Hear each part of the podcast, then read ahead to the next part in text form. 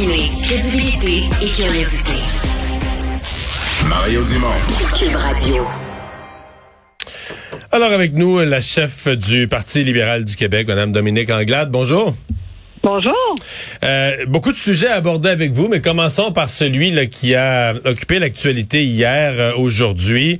Euh, mais je, je, vais commencer par une question générale, mais ça ne doit pas faire tant votre affaire là, sur, sur, votre tableau de bord à vous là, que Jean Charest réapparaisse en, en, politique. Ça ne doit pas être euh, facile pour vous.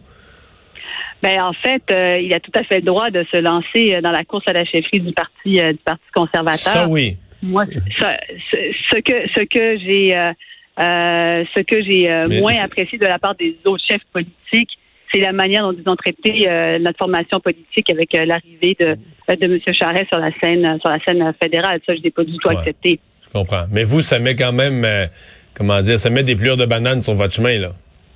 Oui, mais on n'a pas, vous savez quoi, on n'a pas à être, on n'a pas à être gêné euh, de l'héritage du Parti libéral puis de 150 ans d'histoire. Puis je pense qu'il faut mettre les, euh, les, points sur les i puis les barres sur les t. Euh, chaque premier ministre a contribué puis a fait de grandes choses. Puis je pense qu'il faut le reconnaître. Puis c'est ça qui m'avait profondément choqué dans les comportements des autres formations politiques, de dire ben non, euh, euh, on sort, on sort plein d'histoires alors qu'il y a eu des contributions. Puis je pense que c'est de notre responsabilité de reconnaître la contribution de chacun des chefs. Mais ce matin-là, où effectivement les, chefs d'autres partis ont été très durs, peut-être trop durs même, euh, mais vous-même vous n'aviez pas été assez ferme à défendre M. Charest, à son époque, parce qu'il y a plusieurs membres de votre caucus qui, semble-t-il, qui ont, qui ont vécu ça durement là. Non, mais je vous dirais que euh, si on, on, refait la séquence, je suis passée en premier.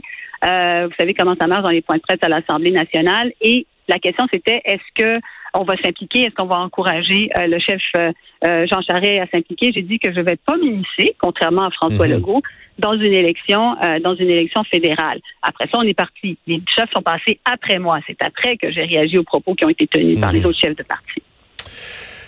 Donc, si on résume, euh, vous n'êtes pas gêné de l'héritage de M. Charret. Euh, vous ne vous mêlerez pas de sa campagne chez les conservateurs, ça vous concerne pas. Reste l'autre sujet, vous avez intervenu, vous êtes intervenu aujourd'hui, euh, demandant que l'UPAC mette fin à l'enquête. C'est pas un terrain glissant, ça? Attends, ce que j'ai dit, ça fait neuf ans que ça dure. Ça fait neuf ans que ça dure. Et je vous rappelle que euh, dans le cas de l'UPAC, euh, il y a eu de la falsification de documents. Euh, il y a eu plein d'enjeux avec avec l'UPAC présentement. Il y a eu un bris de confiance. Tout ce que je dis, c'est que c'est vrai que ça fait neuf ans. À un moment donné, il faut arriver à un terme dans tout ça.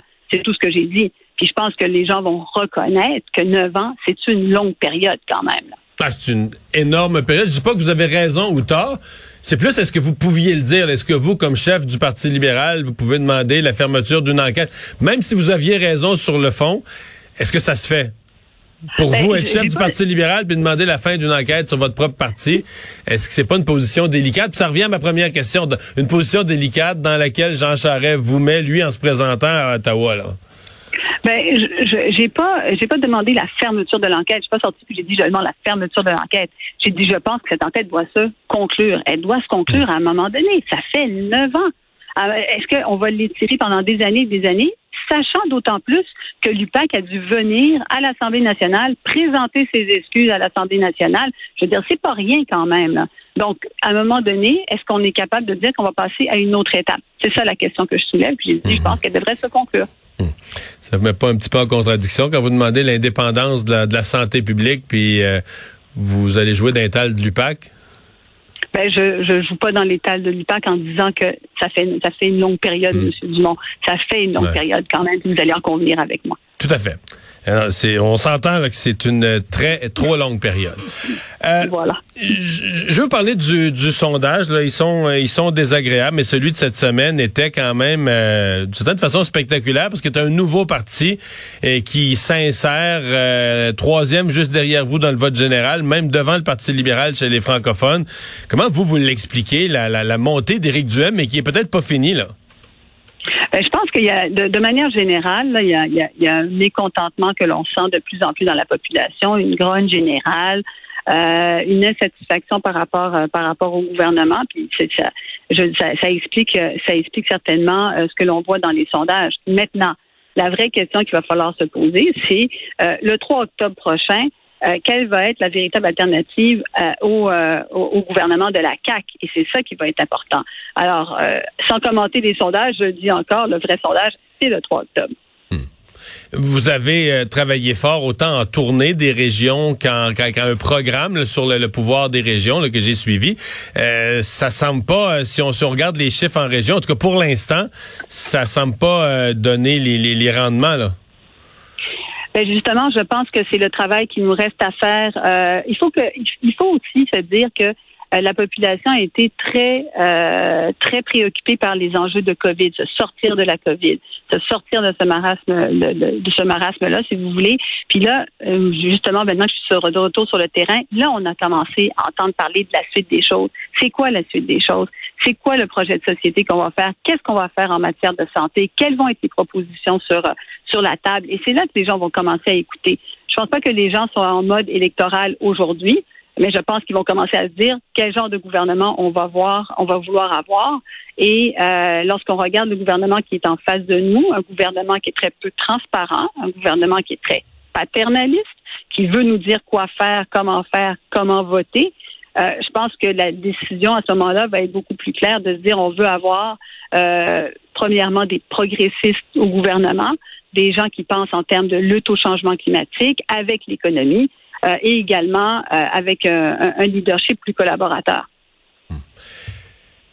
Qu'est-ce que vous euh, entendez faire pour euh, parce que là il faut j'enlève Montréal mais dans le reste du Québec même la région de Québec où bon euh, Jean Talon Louis Hébert avait des circonscriptions toute mon époque où j'étais en politique c'est tout le monde se demandait comment arracher des châteaux forts comme ça au Parti libéral alors que maintenant il, y a comme plus rien même d'un sondage là on voit même plus la région de Québec rien de libéral.